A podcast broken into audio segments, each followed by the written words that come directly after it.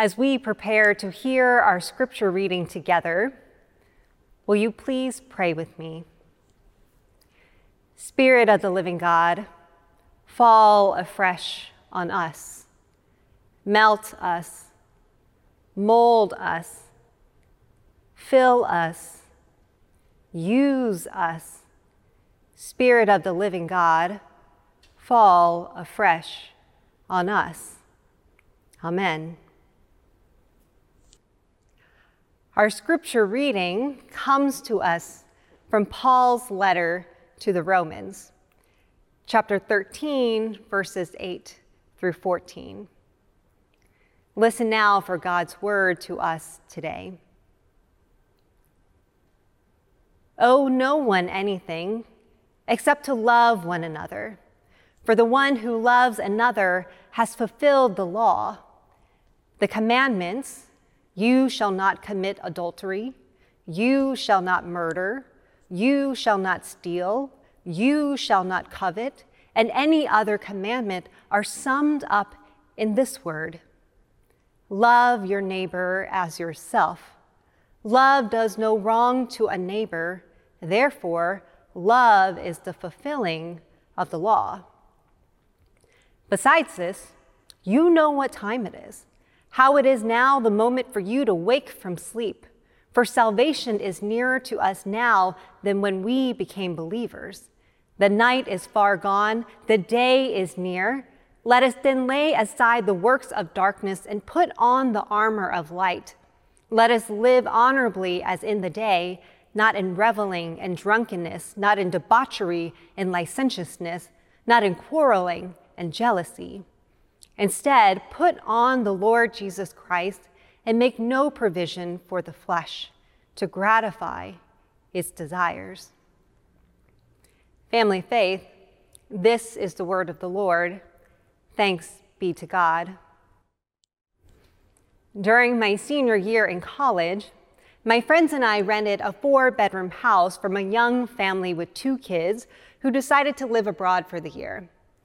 It was a two story house, and on the top floor, Four of my roommates occupied the two bedrooms that were upstairs, while my friend Melissa and I each had our own bedrooms downstairs. In order to cut a deal on my rent, I took the least desirable room. It was a laundry room large enough to fit a bed, and instead of having an actual door, I had a nice little curtain I could pull shut for some privacy.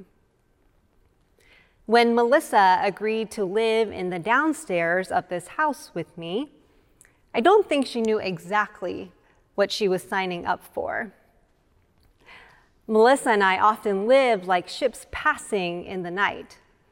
She was a morning person, and I was, and still am, a night owl.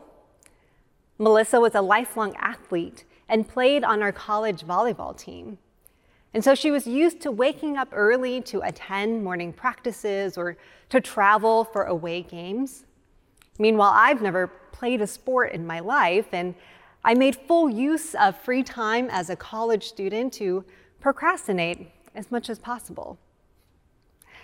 The only way I could wake myself up was to get to my morning classes on time was to use a very obnoxiously loud alarm clock. Unfortunately, there were many days when I would still sleep soundly through the incessant clanging of my metal alarm clock. Being the athlete that she is, Melissa discovered that she could hurl an object from her room through my curtain and either hit me or the clock in a way that was just more effective than the clock itself. There was one morning, though, where Melissa and my other roommates decided to let me sleep in. And looking back, I really wish they had woken me up at that time. You see, the house where we were living together was located just off of the Pacific Coast Highway in Malibu, California. Ever since we moved in, my roommates and I always talked about making the hike to our house that started down on PCH and went up this road called Corral Canyon Road. It's a windy, steep, and beautiful, breathtaking three mile stretch of road from the highway to our house. So one Saturday morning, all of my roommates happened to be in town and home that weekend. And so they decided to take this hike together. And while they were off having this adventure, I was sleeping. It was Saturday. So when I woke up, probably sometime around noon, my roommates filled me in on all the details of their morning and their satisfaction with finally making this big hike. Hearing all of this, I felt really sad and left out. I swallowed my disappointment and secretly I held out hope that the opportunity for us to try this hike again would come up, but it never did. In the scripture passage we heard today, we hear Paul urging the Christians in Rome to wake up from their sleep. For this time and this moment is too important for them to sleep through, he says. Paul wants them to keep holding out hope for the apocalyptic transformation of this world. Salvation is nearer than when we became believers, he says. The night is gone and the day is near. His use of the word day is not referring to the time of day, but Paul is pointing out the arrival of an entirely new era, a dawning of a new age of creation. Oddly, this excitement and anticipation Paul is sharing with his audience in Rome is not really anything new. It's nothing people haven't heard before. For those in the Jewish tradition, Paul echoes the words of the messianic promise. The prophet Isaiah tells the Israelites, Arise, shine, for the light has come and the glory of the Lord has risen upon you. But what's different now is that Paul understands how this arrival of God's restored kingdom is wrapped up in the return of Jesus Christ himself. Paul wholeheartedly believes that Jesus will come once again and for all to eternally establish the realm and vision of God's kingdom, the one he started during his time on earth. And so Paul is saying to us wake up, stop your foolishness, get dressed and get ready because you do not want to miss this. This is what we have been waiting for. For the early Christian churches, the imminence of Christ's return was real to them, as real as the threats that they faced because of their faith and status in the Roman Empire. Some scholars believe that around six years after Paul wrote this letter, the Emperor Nero persecuted and threw all of the Christians out of Rome. Some believe this is when Paul himself was executed. If there was ever a time that we might relate to the feeling of not knowing if the future might hold our grand liberation or our utter demise, then this is it. None of us here today can predict what tomorrow holds. None of us know whether we will live to see Christ return during our lifetime. None of us can even be certain what schools or churches or what the leadership of this country might look like six months from now. As this COVID 19 pandemic grew into something none of us anticipated, it feels like all we have been doing over the past six months is wait. While the walls around us feel like they are closing in, we have been waiting and watching and longing for some good news to appear on the horizon. And what I think adds to the difficulty of all of this waiting is that we are relying on something that seems so far outside of our control. Like we are truly relying on something cosmic to happen. So, what do we do now? Now that we are awake and waiting for Christ's arrival, the Apostle Paul points us back to Scripture to see what God has been doing around us and through us all along. Paul is saying that our present circumstances, whatever they may be, those things do not negate the open and ongoing invitation from God to be in relationship with God and with one another. Love one another, Do not owe anything else to each other for love, for when all there is to do is love, that is when we have fulfilled the law. Love your neighbor as yourself. We've heard this one before. It's a constant refrain throughout our Bible.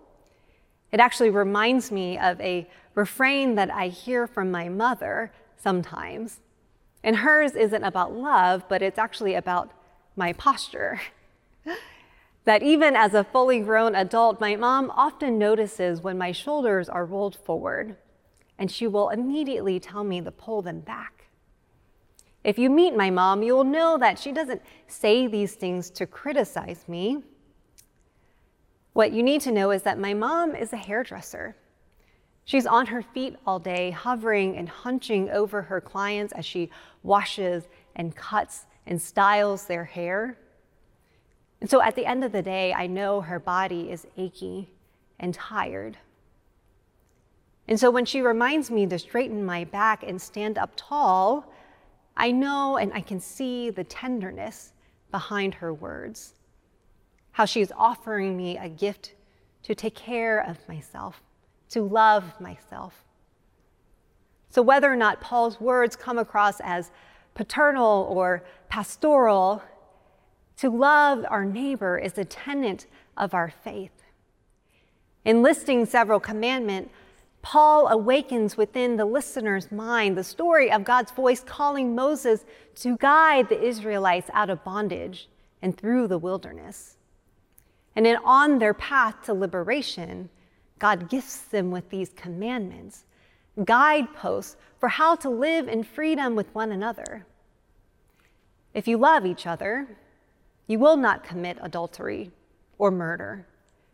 When you love your neighbor, you will not steal or covet anything they have. And it is from the Gospel of Matthew where Jesus teaches how loving God and loving our neighbor are two commandments that cannot be separated from one another. That the love of God is not a passive stance we take as followers of Jesus, nor are we simply recipients of this love. What Jesus demonstrates throughout his life are the many forms love takes in this world. In Christ's life, death, and resurrection, and yes, even in his anticipated return, we witness how love is more than simply a feeling. In Jesus, love is expansive, active, and alive. Love offers healing and restoration and calls people into discipleship. Love sits at the table with outcasts and feeds the poor. Love welcomes the children and cares for the widow. Love enacts justice and widens our circle of concern. Love strives for peace and has compassion upon the suffering of others. The love we are invited to embody today is intentional, it is boundless. The love this world needs today is risky and wholehearted, unreciprocated and sacrificial. In other words, what we need more than anything else today is neighborly love. But what do we do when it is hard to love right now? How do we reflect Christ's love in this world when we can't even see one another's faces behind our masks? How do we love when virtual learning and working from home leave us depleted? And where do you start when you live alone and you feel isolated from the world?